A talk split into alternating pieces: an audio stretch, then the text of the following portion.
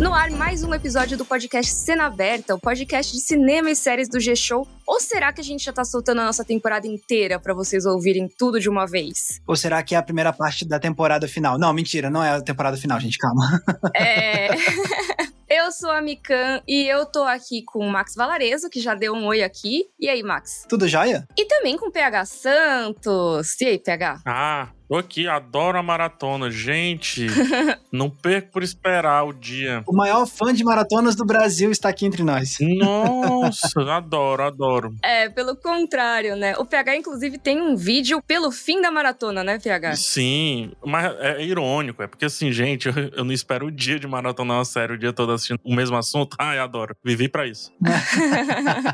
Mas é, hoje no Cena Aberta a gente vai falar sobre formatos de temporadas. Como que eles têm mudado muito ao longo dos últimos anos. A gente pensou que ia ter uma mudança definitiva do formato semanal, que era o que tinha normalmente, né? Aquele formato que toda semana um episódio novo, aí depois uma pausa no meio da temporada e mais vários episódios, um por semana, até o fim de cada temporada. Aquelas temporadas imensas, né? Com vinte e poucos episódios. Aí passou pro binge-watching, né? Que é a maratona, aquele monte de episódios soltos de uma vez e as pessoas vendo tudo quase de uma tacada só, várias horas assistindo. E agora a gente tá num momento meio híbrido. Você tem plataformas que lançam um episódio por semana, plataformas que lançam três episódios por semana, dez episódios por semana, ou simplesmente continuam lançando as temporadas completas. O que que tá funcionando e o que que não tá? Hoje a gente vai falar sobre isso. Tem algumas coisas que parecem que não estão funcionando mais tão bem quanto antes, né? Eu acho que hoje também é um podcast que pede muita participação da galera no hashtag podcast Cena Aberta, porque assim, nós três somos apenas três visões, né? E a gente vai lidar muito aqui com a maneira de consumir, o jeito que a gente gosta de consumir ou gostaria de consumir determinados assuntos. Então, trazer a galera pra participar é legal porque a gente discute um pouco mais aí no Twitter. Então, hashtag podcast Cena Aberta. Perfeito, P H. E acho legal esse momento também pra lembrar que o nosso podcast você vai encontrar sempre, toda terça e toda sexta feira, a gente não lança a temporada toda de uma vez, tá? É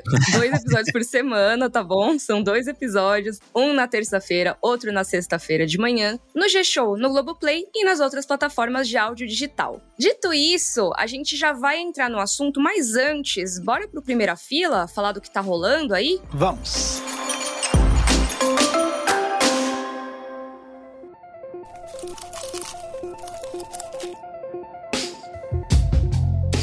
Chegando na nossa primeira fila, vamos começar pelo Globoplay, que essa semana teve uma estreia gigante, que é a segunda temporada de Desalma. A temporada inteira de uma vez, dez episódios pra você já maratonar. Hoje a gente tá falando de maratona, né? Então, ó, se você quiser ver um por vez, claro que pode, mas também tem a temporada todinha pra maratonar. Tá saindo aí no Globoplay, estreou no dia vinte e oito agora e você já pode ir lá assistir. É uma série que quando estreou, todo mundo comentou, porque tem essa coisa mais de terror, só que um terror no Brasil, né? E uma vibe mais, assim, de poderes antigos, vamos dizer assim, né? É, a série tem a, a Cássia Kiss, agora tem o Fábio Assunção, que entra nessa segunda temporada. Eu vi a primeira temporada, ainda não vi a segunda. Ela é uma série que realmente pesa muito nesse tom mais... Como é que eu posso dizer? Nesse tom mais soturno. É porque não chega necessariamente a ser um, um tom de suspense, sabe? Uhum. Ele é um tom mais gótico, assim, mais pesado e tudo. Ele vai destrinchando ali a questão da bruxaria, dos rituais, dos misticismos que são ligados aos personagens centrais. Eu tô falando de um jeito pra não dar muito spoiler. É, evita os spoilers aqui. É porque se eu disser o que é o personagem, eu acho que já é um spoiler, entendeu? Mas enfim, tem um misticismo. Acabaram de passar uns passarinhos aqui, acho que foi pra dar essa vibe de...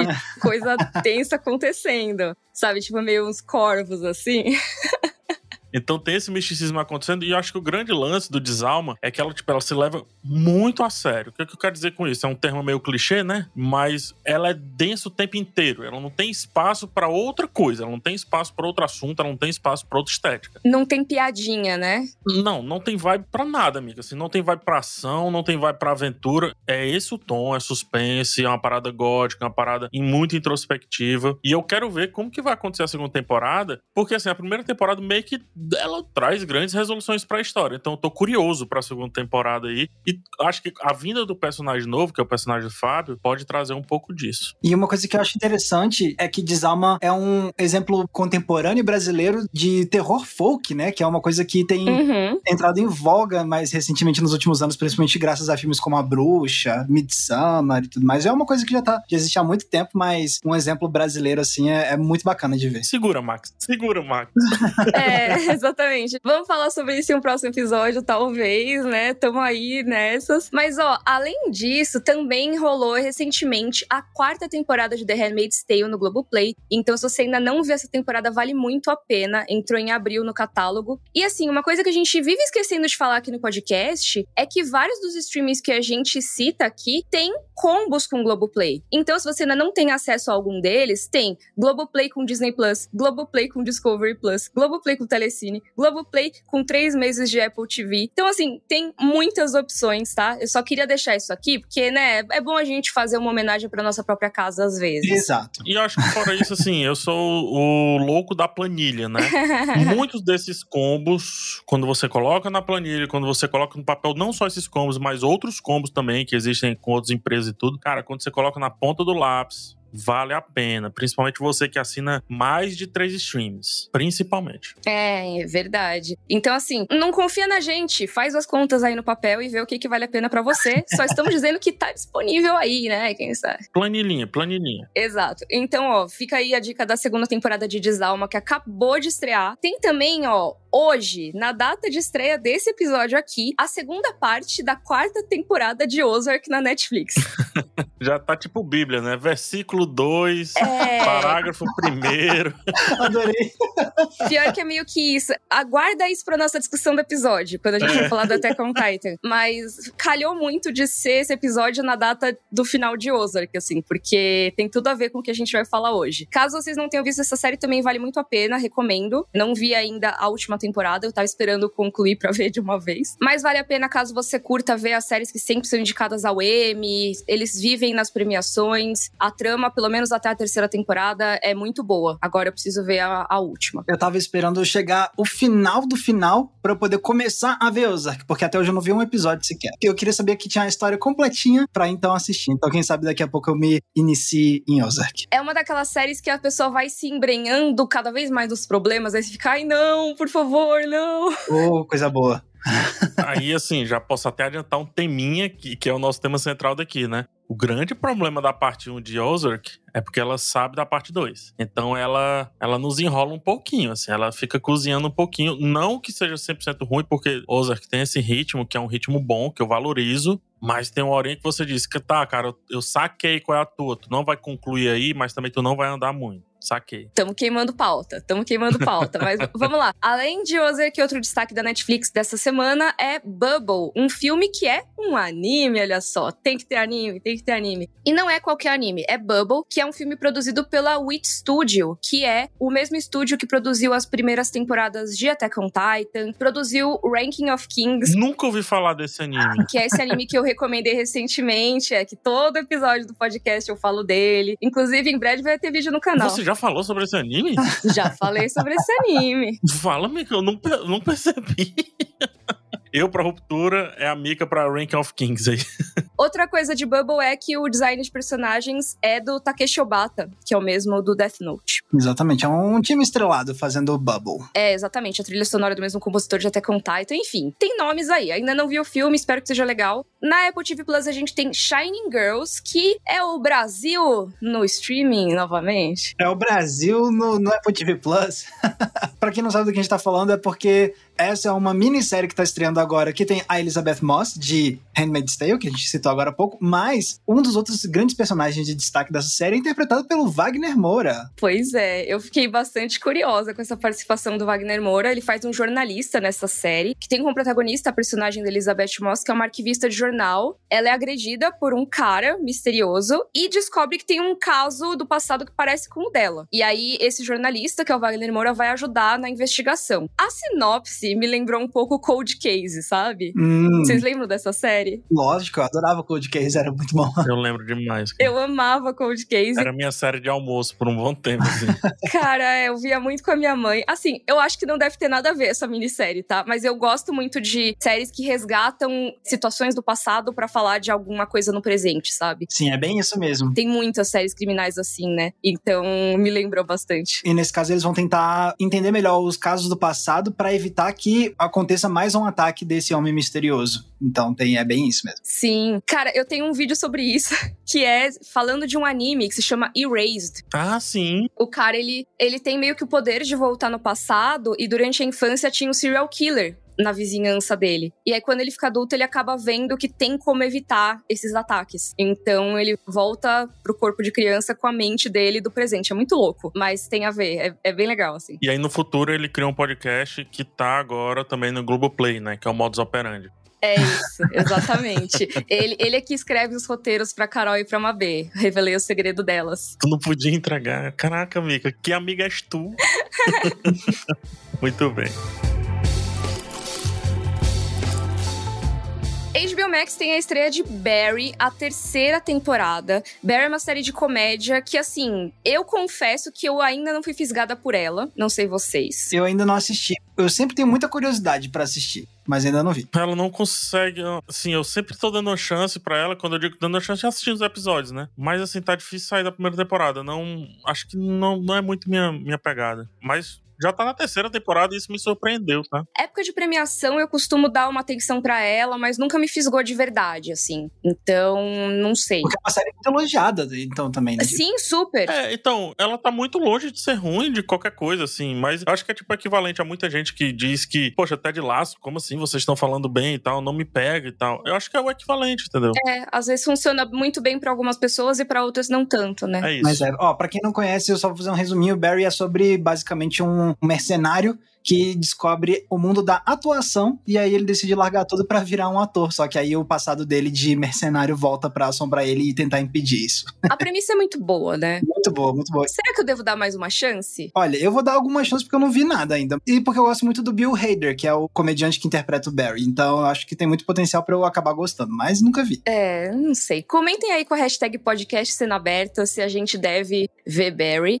E pra gente encerrar o Primeira Fila, tem uma não estreia. Que assim, a gente tinha anotado aqui a estreia de Bel-Air, a primeira temporada. Não confundir, tá? Com O Maluco no Pedaço, que é o Fresh Prince of Bel-Air. Apesar de ter a ver, tá? O Maluco no Pedaço tá no Globoplay, não no Star Plus. Essa série que estrearia essa semana no Star Plus é uma versão dramática dessa história, né? Aquele reboot dramático. É, eu vi os três primeiros episódios, mas... eu vou dar uma segurada. A gente fala no próximo... sexta-feira que vem, a gente comenta aí Bel-Air, já que vai ser... na verdade, sexta-feira que vem na outra, que vai ser a estreia de fato dela. Aí eu comento os primeiros episódios aí. Beleza. Então, de estreias a gente tá tranquilo, mas tem algum assunto rolando no momento, assim, na cultura pop? Sempre tem várias coisas, né? Tem um assuntinho chato que tá rolando. Tem um assuntinho chato, que é um desdobramento de um assunto que a gente já trouxe outra vez. Então, acho legal a gente dar uma abordada rapidinho, bem passando. A gente falou, certa vez, sobre aquela lei que tava passando na Flórida, e que passou agora, que é uma lei que ficou vulgarmente conhecida como Don't Say Gay. Ou seja, não diga gay, né? Não diga gay, exatamente, que é uma lei que proíbe que escolas primárias falem sobre sexualidade nas escolas. E aqui,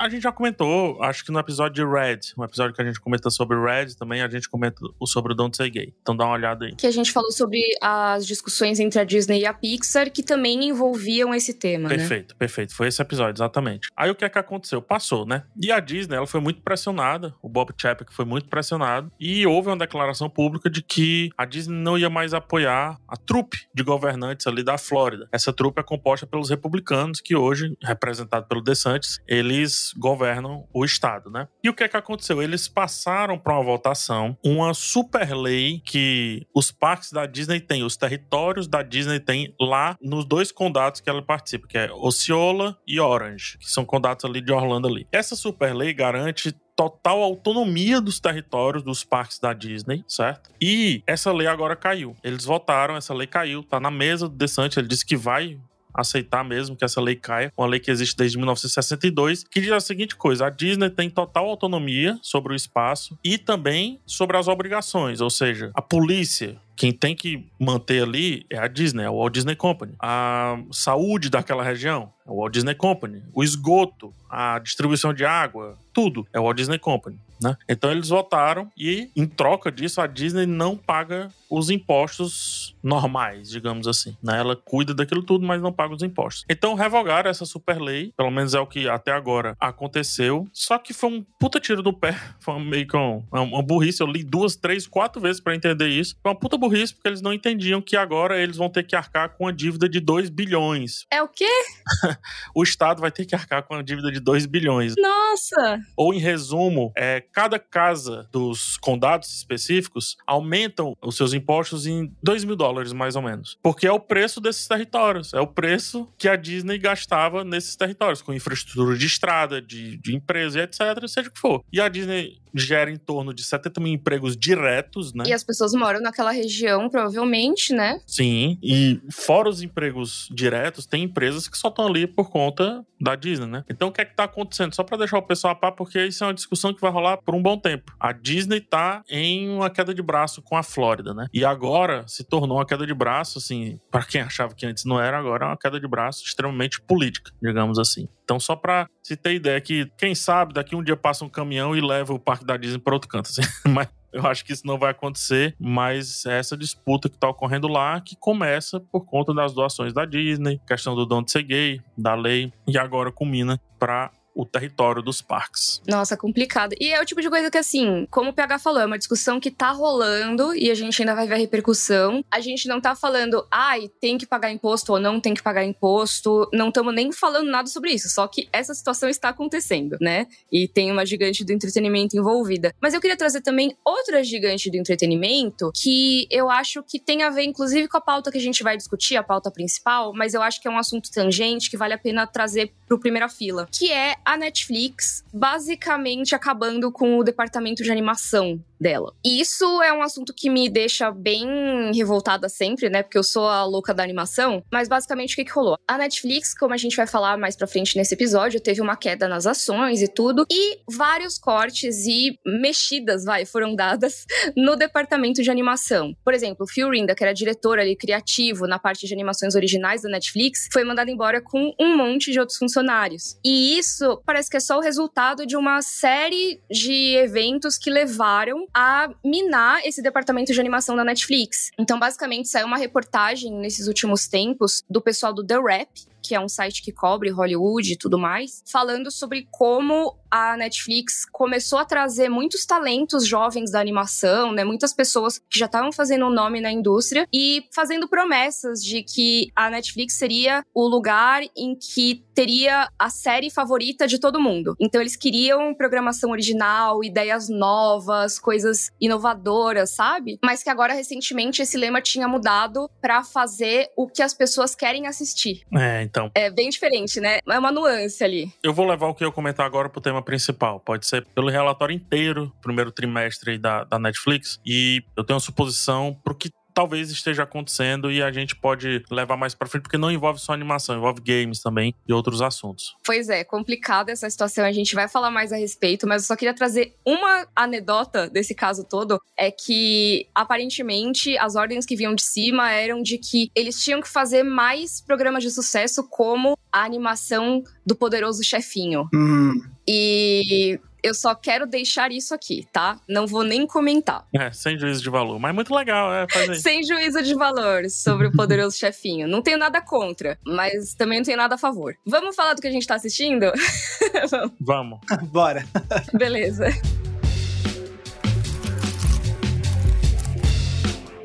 Essa semana eu vi, de ponta a ponta, assim, aí sim foi uma maratonada de uma sentada só, uma série curtinha chamada Heartstopper. Fofa! Maravilhosa! Muito fofa, me pegou demais. Coraçãozinho. Cara, não tem aquele negócio quando a gente tá fazendo live no Instagram que fica coraçãozinho subindo, assim? Uhum. Eu queria ter aquele botãozinho do coraçãozinho e ficar todo tempo apertando enquanto assistia a série, tá ligado? Coração quentinho. É, aí do nada aparece assim, uma explosão de coração. Muito legal essa série, como ela constrói um romance adolescente e desse romance adolescente ela vai destrinchando várias outras formas de causos adolescentes, assim, pra quem tá numa escola, pra quem tá se descobrindo, mas eu acho que mais do que se descobrindo, pra quem já tem certeza de algumas coisas e simplesmente queria que, que acontecesse, sabe? Uhum. Que o boy ou a girl simplesmente chegasse junto e que desse tudo certo. Acho lindo como o Heartstopper é construído. Eu acho uma direção gostosíssima, carinhosa, com um ritmo fantástico. Ficar na cabeça do personagem principal é muito gostoso. É mesmo nas desventuras, mesmo nos reveses. É um, putz, é um personagem tão legal. E aí você fica sério o tempo inteiro, só torcendo pra tudo dar certo, ao seu jeito, no seu tempo, mas pra tudo dar certo. Linda série, adorei. Ai, sim. P H, eu voto com o relator, entendeu? Muito fofa. Eu tô lendo os quadrinhos agora também, pra acompanhar junto com a série. Fiquei com muita vontade, fiquei com muita vontade. Ai, eu tô apaixonada, assim, e eu acho muito legal que a gente tenha produções assim hoje em dia, sabe? Porque muitas vezes, isso eu vi as pessoas comentando nas redes sociais e tudo, é muito complicado quando você pega pega representações de pessoas L G B T Q I A mais, e as representações sempre são com alguma coisa muito pesada envolvida, sabe? É muito mórbido, né? Muito... É, muita tragédia. Pessimismo. Que era muito o que se fazia, tanto que você tem um tropo que é um dos mais clichês que a gente tem hoje em dia, que é muito reproduzido até hoje, infelizmente, que é o tal do Bury Your Gays, né? Enterre as gays, basicamente, né? Enterre os gays. Que é o tipo de história que sempre que vai ter um casal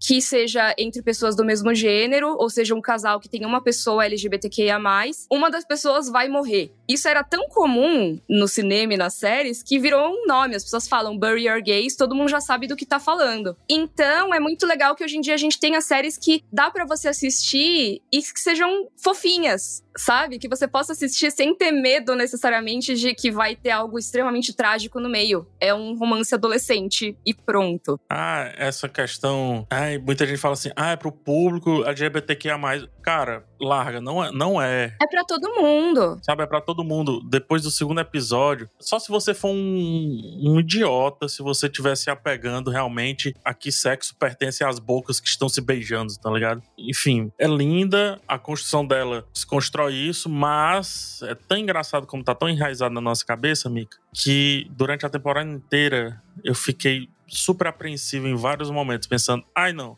ai vai dobrar a esquina que vai dar merda tudo e tal. Só pra você ter ideia como fica na cabeça da gente, fica impregnado. Exato. E é o tipo de coisa que assim, não dá pra ignorar que existe o mundo real e existe homofobia e tudo mais, mas não é toda e qualquer história que precisa sempre ser trágica por causa disso. É muito legal que existam histórias que possam mostrar outras possibilidades. Até para que as pessoas se sintam mais confortáveis em manifestar suas próprias identidades, né, e tudo mais. Eu sinto que a gente vai...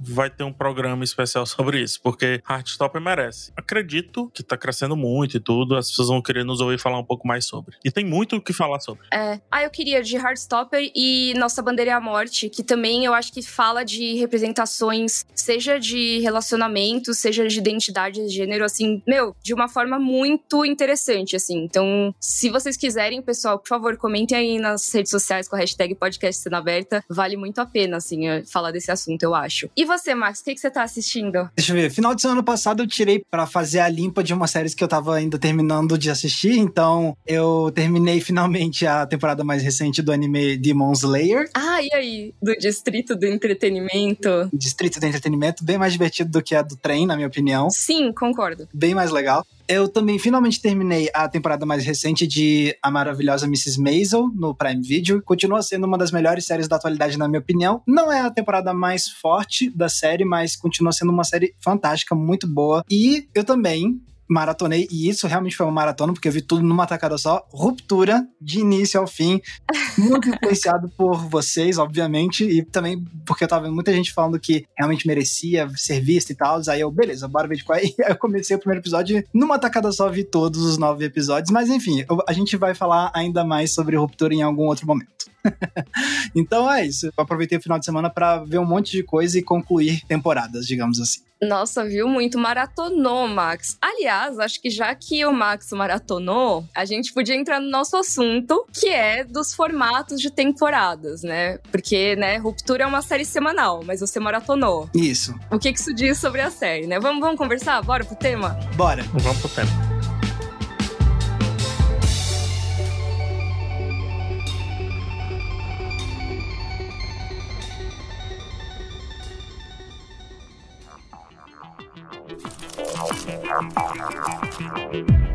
Então tá, nosso tema dessa semana, temporadas, seja semanais, né, semanais não, né, temporadas semanais ia ser muita coisa, episódios semanais, ou então lançamento de uma vez só, lançamentos híbridos, o que que funciona melhor, o que que fisga mais o público? Será que tem algum formato que deixou de fazer sucesso recentemente? Pois é, é uma história muito interessante de acompanhar a evolução disso, assim, porque é que nem você falou lá no comecinho do episódio, a gente tinha o tradicional antes do, da era do streaming, né? Aquele negócio de um episódio toda semana, e aí você ia vendo aos pouquinhos, etcétera. E aí chegou a época do streaming, que popularizou essa ideia de não, você não vai ter que esperar a próxima semana pra ver o próximo episódio. Toma aqui, ó, pá, dez, treze episódios de uma vez só pra você poder ver do jeito que você quiser, se você quiser ver tudo de uma tacada só, você vê e tal. E isso se popularizou tanto que virou o normal durante muitos e muitos anos, né? Só que depois começam a vir outras propostas e você começa a ver séries originais de streaming, feitas para streaming, que não são mais lançadas desse jeito. Eu penso muito em, por exemplo, The Boys, que estava lançando um episódio por semana, etcétera. E aí você começa... The Boys tem um híbrido, né? É, exato. The Boys foram três episódios. Começa com dois ou três e é, depois semanal, né?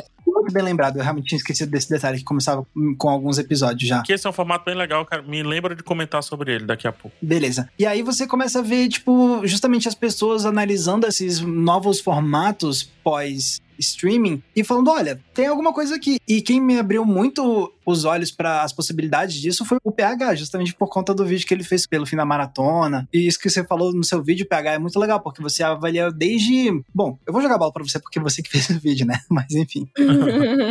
Bora, P H. Eu acho que uma das coisas que eu levanto no vídeo, que eu queria conversar com vocês, até para ver outras opiniões também, e outras modulações da opinião, é o tal do FOMO, né? O Fear of Missing Out, ou seja, o medo de estar de fora das coisas, que é algo muito atrelado às redes sociais, mas estudos recentes contam muito que o, o FOMO, ele tá atrelado, na verdade, a tudo, assim, a um grupo de WhatsApp que você participa ali, que você não pode dar a mesma atenção que dava num determinado determinado dia, e parece que você tá por fora daquilo dali, você se sente tão um pouco menosprezado, porque surgem papos internos que você já não participa mais, e por aí vai. E aí é muito legal, como você fala, Max, que no começo, quando chegou essa onda dos streams e tudo, como isso era algo tradicional, vamos assim dizer, mais do que tradicional, é algo cultural, tipo, se tornou uma cultura fortemente atrelada ao modelo do streaming, diferente do modelo T V, né? T V por assinatura, mas T V, por assim dizer. E aí é engraçado, porque isso eu acredito que soma muito a essa minha opinião do FOMO ser algo prejudicial também para quem acompanha muitas séries e filmes. No começo, me parecia uma questão muito de... Gente, aqui pode ser um pouco de recalque meu, tá? Já peço desculpas antecipadamente. Pode ter recalque, não tem problema. Tá permitido o recalque no episódio de hoje. Me pareceu uma parada muito assim... Eu já maratonei. E aí? E você? Como assim? Ainda tá no terceiro, quarto episódio. Putz, eu acho isso tão prejudicial pra uma experiência que cada pessoa tem um tipo de experiência específico, cada pessoa tem um tempo, cada pessoa tem valências e inteligências diferentes, né? Tem aquela pessoa que é super detalhista e tal, mas tem aquela pessoa que só quer mesmo, tipo, ah, concluir. O tema central do episódio foi esse. Beleza, vamos pro próximo. É, quer saber o que acontece. É, e aí você acaba trazendo pessoas e invertendo esses mundos, né? E o que é que acontece, do meu ponto de vista? Muita gente parou de curtir o produto artístico em si, a série em si, e passou a ser mais uma parada de álbum de figurinha, tá ligado? Eu tenho que completar, eu tenho que fechar, e é isso, e assistir três, é, etcétera. Virou uma checklist, né? Tanto que existem aplicativos pra você marcar o que você já viu com uma checklist. E isso não é nenhuma crítica aos aplicativos, tá, gente? Eu só tô falando que a situação existe. Os aplicativos estão lá pra ajudar as pessoas a marcarem e se organizarem. Mas por que que elas têm que se organizar pra ver as séries? Tá vendo como tem alguma coisa estranha? Não, não tô dizendo que é errado nem certo. Eu tô dizendo que tem alguma coisa estranha. Não é possível, porque as pessoas ficavam e ficam ainda, de certa forma, pulando de uma série pra outra, assim, só concluindo e passa adiante, conclui, passa adiante. E aí me vem o exemplo do Ruptura, que aí eu vou trazer de volta o Max pro papo pra pegar a experiência dele, porque, cara, eu comecei a ver Ruptura, tinha cinco episódios, seis, talvez... Não, cinco episódios. Então, eu assisti uns três, quatro de uma vez, e daí pra frente eu fui vendo unitariamente. Cara, que experiência. Eu ficava mastigando essa série, sabe? Eu, tipo, não, simplesmente não engolia. E quando der fé, já tava no intestino grosso, tá ligado? Já tinha que vir outra, já tava... Cara, vou degustando. E tu toca o Vice, que na altura da gravação desse podcast não saíram os últimos episódios, os três últimos episódios. Cara, eu tô mastigando, tô entendendo cada pedacinho dela, gostando e desgostando de cada situação. Eu não sei se o formato maratona é aquele formato mais interessante. E aí, você pode dizer, ah, pegar mais, você assiste como quiser. E aí é que eu fecho a minha fala e volto pra vocês. Você assiste como quiser, vírgula. Porque se as pessoas que estão ao seu redor estão criando essa necessidade aí de você estar por dentro do assunto para você se relacionar com essa pessoa, você tá gerando o fear of missing out. A pessoa se sente excluída, né? No fim das contas, excluída da discussão geral. E isso é uma coisa que hoje em dia tá um pouco mais diluída, mas na época que se consolidou esse formato de, ah, principalmente a Netflix, vai, lançou uma temporada de Stranger Things, uma temporada de The Witcher, uma temporada de Boneca Russa. Você via aquele assunto explodir do final de semana, né? Explodia durante o final de semana. E naquela semana, praticamente, vai o começo dela inteira. E você não conseguia desviar do assunto. Então, se você não tivesse visto a temporada inteira, era muito capaz que você... Assim, se você tivesse medo de spoiler, você pegava spoiler com toda certeza. Mas, às vezes, mesmo se você não ligar pra spoiler, você simplesmente ficava se sentindo meio de fora, né? Ah, eu preciso ver logo, né? Preciso correr atrás, porque senão eu não sei que piada é essa que estão fazendo esse meme aqui, não faço ideia dessa referência, é melhor eu correr atrás logo. E é ótimo você ter tocado nesse assunto, porque a gente tem falado agora mais sobre a perspectiva de quem tá assistindo, mas da perspectiva de quem tá produzindo e lançando essas séries, tem esse outro lado também, porque, por exemplo, pra esses estúdios e plataformas que estão lançando, eles querem saber justamente do burburinho que tá gerando, né? Então, uma coisa que eu, até o próprio P H fala no vídeo dele é, ó, oh, beleza, você lançou uma série aqui, e aí lançou uma temporada inteira, pá, dez episódios, de uma só vez. Se for uma série que vai ter um burburinho, vai ter um burburinho lá durante uma, uma semana, duas e tal, só que depois aquilo morreu, né? Aí, justamente, você começa a ver algumas plataformas experimentando com outros formatos, tipo, lançou os três primeiros episódios de uma só vez, fisgou a galera e depois o resto é um por semana, e aí começa a se perceber o quê? O burburinho nas redes sociais se prolonga muito mais, porque tá vindo um episódio por semana, logo se vai durar mais dez, sete semanas, a conversa sobre a obra se estende também. Então isso passa a ser vantajoso para quem tá lançando essas séries. E aí você começa a ver algumas séries que começam a surgir esse formato que tá saindo agora o tempo todo, que não é mais uma temporada necessariamente numa tacada só, mas também não é um por semana, é tipo a temporada tal, parte um. Tempo... Aí passam uns meses, temporada tal, ainda a mesma temporada, só que parte dois. Que é a maneira de maquiar o erro da maratona, concorda? Mas então, é justamente isso. É tipo, querer pegar um, um pouco do melhor dos dois mundos, digamos assim. Tipo, ah, quer estender a conversa durante um intervalo maior de tempo, dentro de, sei lá, dois, três meses, mas ao mesmo tempo não quer abrir demais a mão de lançar um bloco muito grande de episódios numa tacada só, porque as pessoas meio que já se acostumaram e às vezes até esperam isso e podem até reclamar se não tiver isso. Só que aí você quer abraçar as duas coisas e às vezes você não consegue fazer muito bem as duas coisas ao mesmo tempo. Não sei, vai de caso a caso, obviamente. Eu concordo demais, Max. Eu acho que é que nem agora o caso de Ozark, sabe? Que até foi engraçado porque acabou que a data de lançamento era a mesma do podcast. A gente já tinha pensado nesse formato antes por causa de outros assuntos que estavam rolando agora, né? Mas coincidiu com a estreia de Ozark. E Ozark foi o que rolou. A gente falou no Primeira Fila. A gente não viu a primeira parte da última temporada. Quer dizer, eu, eu no meu caso, né? O Max ainda não viu a série, né? Ele tava esperando acabar tudo. Mas eu ainda não tinha visto a primeira parte da quarta temporada porque eu pensei, cara, Cara, assim, se é pra maratonar, eu quero maratonar a temporada inteira. Não quero maratonar metade da temporada e depois a outra metade. Isso não faz sentido, sabe? Se é um esquema de, ah, eu vou ver quando eu quiser, da forma que eu quiser, que é como se vendia antes, essa coisa da temporada sair inteira, agora não é mais isso.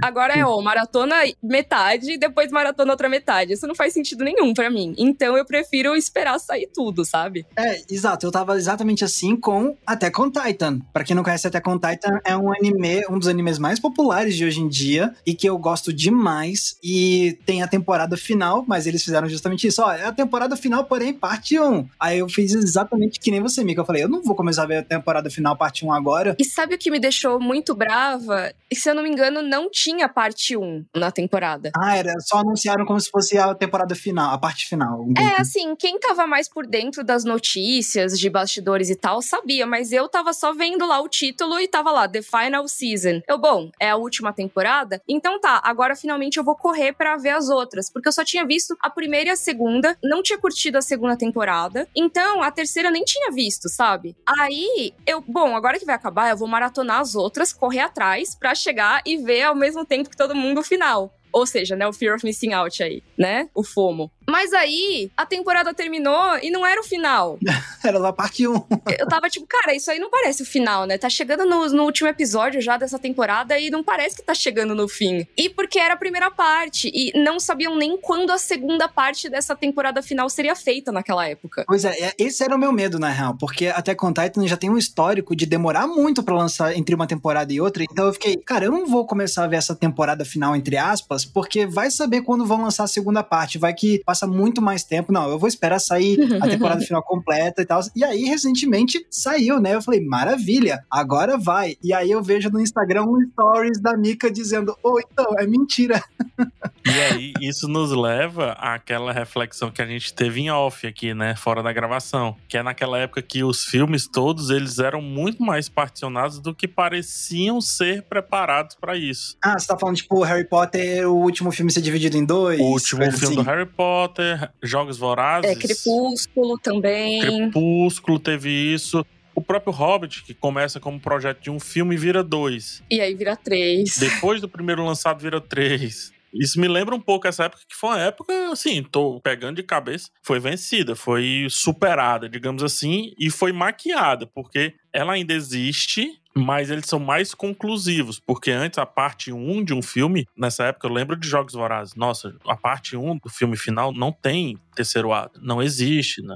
Isso tudo me faz pensar, porque assim, a galera que tá lançando essas séries e ainda vende, né, tipo, ah, temporada final, é porque sabe que quando você vende aquilo como a temporada final, você pode ter uma audiência maior, porque, pô, peraí, é o final? Não, peraí, então, é que nem a Mika acabou de falar, vou maratonar o resto pra poder ver o final. É, é o último episódio da novela, entendeu? A gente gosta de novela aqui nesse podcast. O último episódio é o episódio, porque você pode perder um ou outro, mas pro final você quer ver junto com todo mundo, sabe? No máximo você vê na reprise no sábado, mas assim, você não quer perder o final, pra não saber, tipo, de segunda mão o que acontece. E aí o que eu fico pensando é, tipo, ó, eles sabem que o final, a ideia de ser o final vende, então é tipo, ó, é o final, só que é parte um. Aí tem uma, se aproveita da audiência, ó, agora é o final, parte dois, mas ainda é o final, hein, gente? Vem cá. E aí fica parecendo, me faz pensar muito, tipo, nessas bandas de rock que existem há cinquenta anos e vai fazer a turnê final, aí faz a turnê final pra vender pra caramba, aí de três anos depois, não, agora é a turnê final.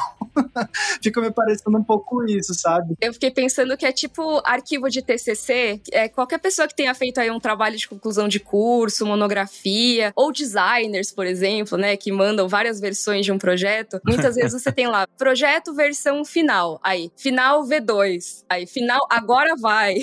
Final vale esse. Tem o final final. É isso, e o outro final é em caps, né, caps lock, assim, pra chamar a atenção, tipo, agora vai, gente. A minha Mona, eu tô lembrando agora, o nome do projeto foi Finalzão. Finalzão. Pois Finalzão é, então... valendo, foi isso, Finalzão valendo. É, vale este, é muito bom. Então, eu sinto que as séries têm feito isso. O caso do Attack on Titan, eu acho que é um pouco diferente, porque os animes são semanais, né? E aí, é, a indústria de anime é um caso à parte, tudo. Mas isso é, um, é uma coisa que tem acontecido com as séries ocidentais, né? Acho que La Casa de Papel é um exemplo disso. La Casa de Papel estendeu ao máximo possível o final, também teve partes, né, do final. E eu não vejo isso como uma coisa muito boa. Assim, eu particularmente como consumidora, tá? Mas uma coisa que eu queria trazer pra vocês é assim, a gente tem... alguns streamings que estão fazendo vários tipos de formatos, até experimentando com eles. Eu acho que já que a gente citou a Netflix aqui, a própria Netflix tem experimentado com coisas diferentes, né? Eu vou ser chato agora. Eu vou te interromper nesse tema, porque eu acho que a gente precisa fechar com essa questão dos formatos, porque hoje se faz muito mais relevante discutir os formatos, porque os streamings, todos, não só Netflix, Disney, etcétera, estão passando por um, que eu vou chamar de um novo ponto de inflexão, na falta de outro o termo melhor, para uma grande mudança, para um marco, pronto, para um novo marco. Tá? Eu vou trazer só duas notícias importantes aqui. A Netflix, ela, pela primeira vez em dez anos, perdeu mais assinantes do que ganhou. Enquanto isso, o H B O Max bateu recorde de assinantes, né? De novos assinantes. Aí você pensa, ah, por quê? Não, beleza, o H B O Max tá em crescimento, ele tá num momento diferente. A Netflix estava num momento consolidado. Já tinha dominado boa parte do mercado, né? Exato, a fatia do mercado maior era dela, né? O tal do market share, né? Como o pessoal fala desse jeito, que é o mercado em si. Só que agora ela perdeu muito, obviamente. Perdeu setecentos mil assinantes por conta de ter saído da Rússia, né? Por conta da guerra Rússia-Ucrânia. Mas mesmo assim, ainda perderia, entendeu? Ainda fecharia num negativo. Então, isso é um sinal de alerta. Eu li o paper, né? O relatório, que eu até falei mais cedo aqui no podcast. Eu li o relatório da, da Netflix todinho desses três primeiros semestres. Desculpa, desses três primeiros meses que compõem o primeiro trimestre. Nossa, quase que não sabe. É o famoso Q um, né? É, o Q um. Eu li todinho e eu tinha lido o relatório do ano passado. Muito curioso. Ano passado, a Netflix falava muito sobre games. Agora que estamos consolidados com relação aos nossos lançamentos, nossas séries, nosso público, agora chega o momento dos games. Tanto que contrata alguns profissionais, uns executivos bem reconhecidos e tal, dessa indústria de games, né? Fui ler esse relatório agora. Não tem nenhum assunto sobre games. Ela dropou esse assunto. Por quê? Aí é que, é o, que a gente vai discutir a questão de formato. Não dá mais pra achar que tem um stream nadando de braçada no jeito de se produzir, de se lançar e das pessoas consumirem conteúdo. As coisas estão mudando muito fortemente. Vou babar um pouquinho aqui a casa. Esse lance que a Globo faz, de, no, no Globoplay, mais precisamente, de fazer combos com vários streams, é um apontamento completamente diferente dos Estados Unidos. É a Globo dizendo assim, não, tamo junto aqui, eu quero assinante, eu quero que conheça meus produtos e vamos lá. Se vai assinar junto com a Netflix, as pessoas não vão colocar os dois em, em pé de desigualdade. Tipo, não vai um disputar diretamente com o outro. E que realmente é o que acontece. Quem assina um, assina dois, três streams por aí. Mas enfim, por que que eu tô trazendo esse tema? Você falou do lance das animações. Muito providencial você ter trazido esse assunto. Porque no relatório não se fala sobre animações. Pois é, que era uma das grandes apostas da Netflix nos últimos anos. Principalmente anime, né? Foi a aposta do Q dois de dois mil e vinte e um. É. O segundo trimestre de dois mil e vinte e um. E eles faziam há muito tempo eventos voltados para anime. Eles contrataram pessoas da indústria de anime para também fazer animações ocidentais inspiradas nesse universo, né? Então, assim, eles estavam atirando para muitos lados, né? Inclusive o lado das animações, botando dinheiro nisso. O que é muito louco isso daí, agora é uma outra análise, análise minha, que é muito louco, porque vendo o relatório bem a fundo, a Netflix ganha um milhão de assinantes na Ásia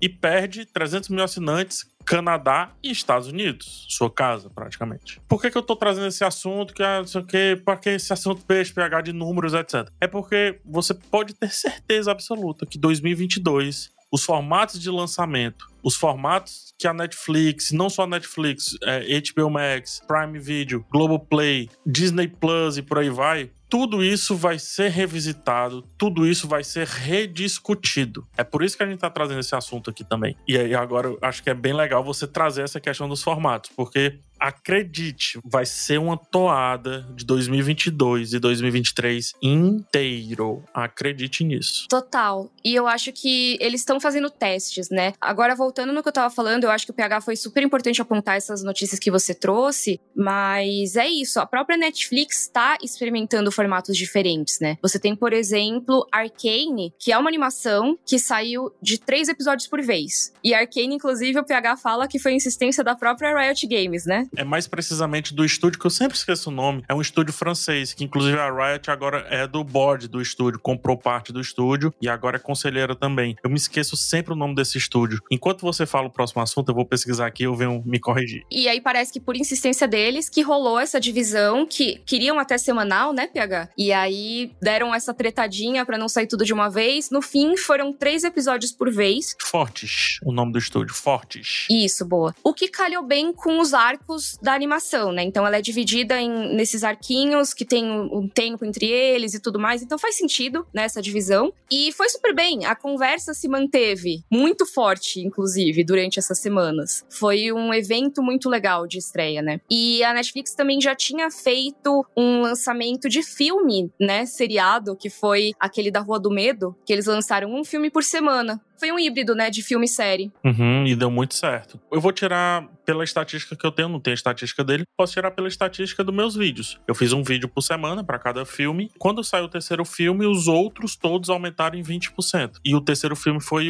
a crítica mais assistida. Então, meus vídeos aumentaram vinte por cento cada um, sempre que era lançado. Ou seja, o primeiro vídeo aumenta quarenta por cento, porque ele tem duas semanas aí de novos viewers, né, digamos assim. Só pra você ver como esse formato funciona. Se funcionou no meu canal, que é um canal dependente do conteúdo alheio, digamos assim, pode ter certeza que na origem funcionou, porque as pessoas só vão ver mais meu vídeo porque assistiram a parada. E querendo ou não, o buzz nas redes sociais, né? Isso é uma coisa que eu falo já há muito tempo pra comparar séries como Stranger Things e Game of Thrones, vai, vamos dizer assim, que seriam, na época que eu fiz essa comparação, as séries principais das plataformas que elas estavam, né? Então, Game of Thrones pra H B O, e que na época era H B O Go, né? E depois virou H B O Max, e Stranger Things pra Netflix. Duas séries gigantes, com um público muito engajado, com um potencial muito grande, ambas. Só que Stranger Things, a primeira vez que saiu, só se falava nisso por um tempão. Foi uma série que tomou o mundo, assim, muito rapidamente, até porque você não tinha, vai, tanta coisa estreando desse formato ao mesmo tempo, né? Ela tinha lá um espaço pra florescer, que hoje em dia já não é, já não é tão livre esse espaço, né? Hoje em dia, uma temporada inteira saindo de uma vez encontra muita concorrência. Só ver o primeira fila pra ver tanta estreia que tem, né? E aí você pega uma Game of Thrones da vida que, durante dez semanas, ou nas temporadas finais, né, de seis a sete semanas, simplesmente monopolizava a discussão na internet durante o final de semana. Era o evento. As pessoas se reuniam pra assistir, sabe? E assim, lógico que nem toda série vai ser Game of Thrones, mas uma série pode ser Ruptura, que é uma série de streaming que saiu semanalmente, gerou uma discussão e só cresceu. Ela teve esse boca a boca que a Netflix contava, né, de ah, vou lançar tudo de uma vez porque gera o boca a boca. Ele pode acontecer com uma série semanal também. E dependendo da série, é inclusive muito mais interessante que você tenha uma semana entre os episódios, ou um intervalo entre os episódios, porque você dá tempo das pessoas especularem, conversarem no trabalho, conversarem com os amigos ao longo da semana e chamarem as pessoas pra verem depois, né? Eu fico pensando muito o que seria de Stranger Things se tivesse uma semana entre cada episódio. As pessoas iam ficar loucas. Vou te levar para outro canto. Pegando na tua mão, vou te levar em outro rolê agora, amigo. Eu fico pensando o que seria de sense eight. Pois é, que inclusive, né, foi cancelada. Teve que ser resolvido daquele jeito. D O A, né, que foi cancelada, também era uma série que era muito de especular, teorias e tal. Cara, eu não sei. Assim, quando é pra dar ruim, vai dar ruim, independente se, de ser lançado tudo junto, separado, tá, beleza. Mas eu não consigo me desprender, eu tô tentando medir palavras, tá? Eu não consigo me desprender do nome seriado, velho. Eu não consigo me desprender da etimologia do nome seriado. Que quer dizer em série. Que quer dizer uma corra atrás da outra, né? Não, não é emendado, né? É seriado. Tá ligado? Assim. É, total. E eu sinto que dependendo da série, se eu vejo desse jeito de engolir, sabe? Pra não perder o assunto e tudo mais, como eu já fiz com Stranger Things, por exemplo, que, pô, é uma série que eu amo. Sabe, eu adoro Stranger Things. Mas a segunda temporada, eu assisti, assim, de uma tacada só. E na semana seguinte, eu não lembrava dos episódios, sabe? Eu tive que rever, sim, sabe? Tem que rever. Fazer a maratona da maratona. É, tipo isso. E eu acho que é muito legal ter a opção de maratonar. Então, por exemplo, Better Call Saul, eu fui degustando os episódios. Foi uma semi-maratona, vai, até a estreia agora. Que é semanal, inclusive, né, a série. Mas foi bom saber que não ia ser lançado tudo de uma vez, pra eu ver. E ao mesmo tempo, eu acho que a pessoa pode ir no tempo dela e maratonar, né? Por exemplo, Ruptura, eu vi quase toda de uma vez. Porque eu tava muito curiosa pra saber o que ia acontecer. Desalma, eu acho que eu vou fazer nessa vibe de, cara, eu vou ficar curiosa, aí já pego o outro e o outro, mas vai ter uma hora que eu vou ficar quietinha e eu vejo no meu tempo. A questão, Mika, é que eu conheço você, conheço o Max, conheço como vocês selecionam o conteúdo de vocês. Uhum. Parece que não. Ah, assiste tudo e tal. Acho que o mais louco, assim, de assistir tudo sou eu. E o que eu vejo é que vocês dão tempo pra coisa maturar também. Não tem mais... Não tem aquela... pressa do ah, foi lançada, então precisamos, é agora, invadam as trincheiras, vamos ganhar esse território, tá ligado? É como se fosse uma angústia pra ver tudo, né? Isso que você falou é legal, P H, porque é meio como eu me sinto. Eu posso falar um pouco mais sobre isso em outro momento, mas só pra falar rapidinho sobre a minha experiência com Ruptura, é tipo, maratonei tudo, mas ao mesmo tempo eu não sinto que eu engoli e não processei, justamente porque o pós foi importante, porque eu tenho o hábito de realmente, pô, eu vi a parada aqui, deixa eu separar um tempinho pra eu parar e ficar pensando e refletindo sobre o que eu acabei de assistir. Como eu fiz isso com Ruptura, eu sinto que eu aproveitei muito de cada episódio, mesmo tendo visto em formato de maratona, entendeu? Então, não é que necessariamente, tipo, eu sinto que se eu maratonei eu não consegui processar. Acho que também vai muito de, da experiência que cada série acaba propondo e de como a gente se relaciona com ela depois que a gente termina de assistir também. Talvez, então, o problema não seja nem a temporada sair de uma vez, mas sim a pressão externa que existe pra que a gente assista o mais rápido possível aquela temporada e não no nosso tempo. É, porque senão vira bola de neve, né? Aí você não assiste um, aí não vê outro, aí não vê aquela, não vê aquela, e aí depois você vai se sentir culpado porque não viu, quando na real, gente, é arte, é arte. Mas é a arte que gera o entretenimento, que teoricamente, ah, sim, vai fazer refletir, vai fazer chorar, vai fazer sentir raiva, vai. Mas é tipo uma escolha sua ainda, tipo, não é uma parada imposta, tá ligado? Então não precisa correr, pra, porque senão semana que vem já vai ter outra, e aí toda sexta-feira agora tem um novo lançamento de série, etcétera. Calma, calma! Pois é, é muito louco como essa discussão, esse episódio a gente vai ter que encerrar por causa do tempo já já, mas assim, é muito louco, porque vira uma discussão sobre produtividade pra consumo de de entretenimento, né? Tipo, cara, como assim a gente tem que otimizar, né? Como que tem um botão de aumentar a velocidade? Putz, bicho, isso pra mim é um atestado de que tem alguma coisa errada. E as pessoas usam, e, e assim, eu não tô nem dizendo que é errado usar ou não, mas eu acho que é errado o ambiente em que a gente vive que faz a gente ter necessidade de ver o negócio acelerado pra saber o que acontece, pra não perder a discussão que tá rolando agora, né? Então, acho que isso vai muito além de ter um intervalo entre o episódio ou não, no fim das contas. Acho que é meio que isso, né? Não é meio que isso, é exatamente isso. Se tivesse uma lápide desse assunto, seria esse, essa frase que você falou. Gente, antes que cortem a nossa linha aqui, porque a gente tá terminando o tempo, vamos só pro balcão da locadora muito rapidinho? Bora, então. Vamos, vamos lá pro balcão.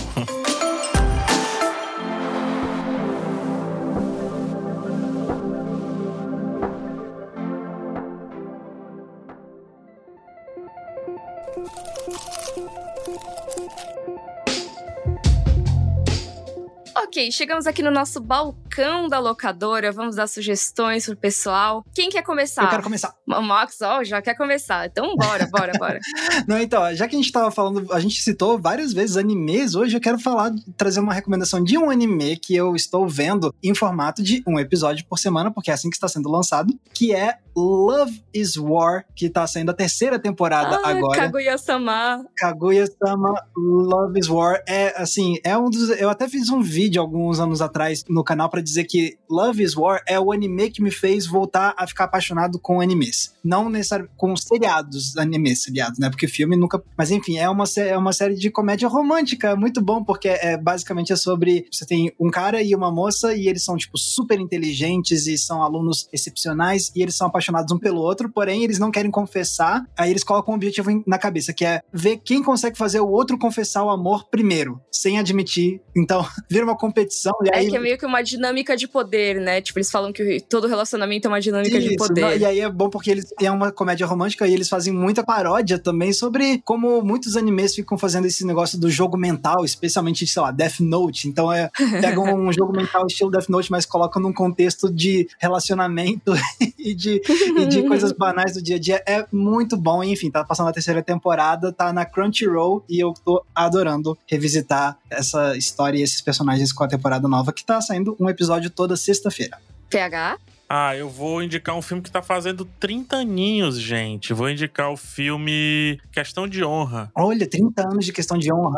É, trinta aninhos, né? Impressionante. Filme com o roteiro do Aaron Sorkin, meu querido, professor Aaron Sorkin. E direção do Rob Reiner com, obviamente, grande elenco aí, né? Tom Cruise, temos Jack Nicholson. Demi Moore. Acho que até o Kiefer Sutherland, que o Jack Bauer participa do filme. É grande elenco, né? O filme, ele conta a história, é uma história de tribunal. Só que é uma história de tribunal Globo voltada para militares. Então, um personagem morre, um militar morre. Aparentemente, seria uma morte meio trivial, só que quando eles vão investigando e as coisas vão se desdobrando, vai vendo que tem muita coisa ali da hierarquia militar que levou a essa morte, entendeu? É o filme clássico, onde sai a clássica frase lá do Jack Nicholson, né? You can't handle the truth! E tudo mais. Então fica a dica por Questão de Honra, a Feel Good Man. Não tá disponível em muitos streams, tem que alugar ali, acho que a Apple T V tem, dá pra alugar, dá pra alugar em outro stream por ali, mas fica a dica, um filmaço, cara. Eu acho que os filmes de tribunal saíram muito, né, de desuso, caíram em desuso, digamos assim, e esse é um dos melhores, assim, um dos ases, assim, muito, muito bom. Boa, bom demais. Ai, gente, eu tava na dúvida do que, que eu ia recomendar, mas sabe,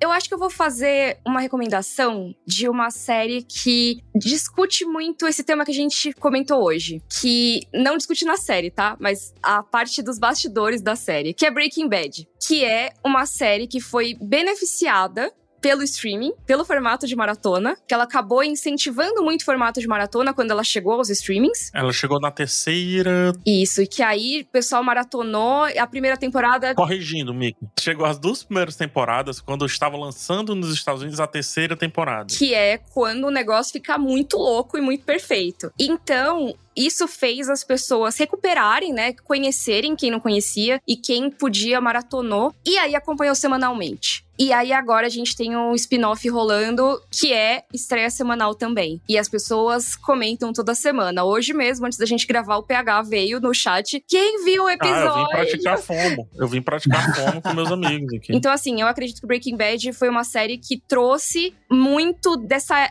hibridicidade, vamos dizer assim, olha que feia a palavra. É muito dessa mistureba aí entre o formato de maratona e o formato semanal, mesmo nunca tendo sido uma série que lançou de uma vez só. Então eu quis trazer, eu sei que Breaking Bad é super manjado, não vou nem assim trazer sinopse nem nada. Se vocês quiserem saber mais, ouçam um episódio de Better Call Saul, que a gente fala sobre Breaking Bad também, mas fica aí minha indicação. Espero que não seja repetida, na real. Acho que a gente não falou ainda no balcão, né? Então, balcão aqui bem rapidinho pra gente encerrar antes que cortem a nossa temporada, que cancelem nossa temporada. P H, onde as pessoas podem te achar nas redes sociais? P H Santos no YouTube, Instagram, TikTok, Twitter, na rua, pode procurar na rua, grita P H Santos, você vai achar. E você, Max? Eu tô no YouTube com o canal Entre Planos, tudo junto, e tanto no Twitter quanto no Instagram vocês me encontram com a arroba Max Valarezo. E você, Mica? Você me encontra no YouTube e no Twitter como Mican, com três N's no no final, e no Instagram como underline Miriam Castro. E o podcast Cena Aberta, você encontra dois episódios por semana, tá? Não é a temporada toda de uma vez, no G-Show, no Globoplay e nas outras plataformas de áudio digital, toda terça e toda sexta, tá bom? Beijo, pessoal! Tchau, tchau! Tchau, tchau! Tchau, gente! Maratona a gente, mas maratona os episódios anteriores aí, pô! Tchau! Tchau! Tchau!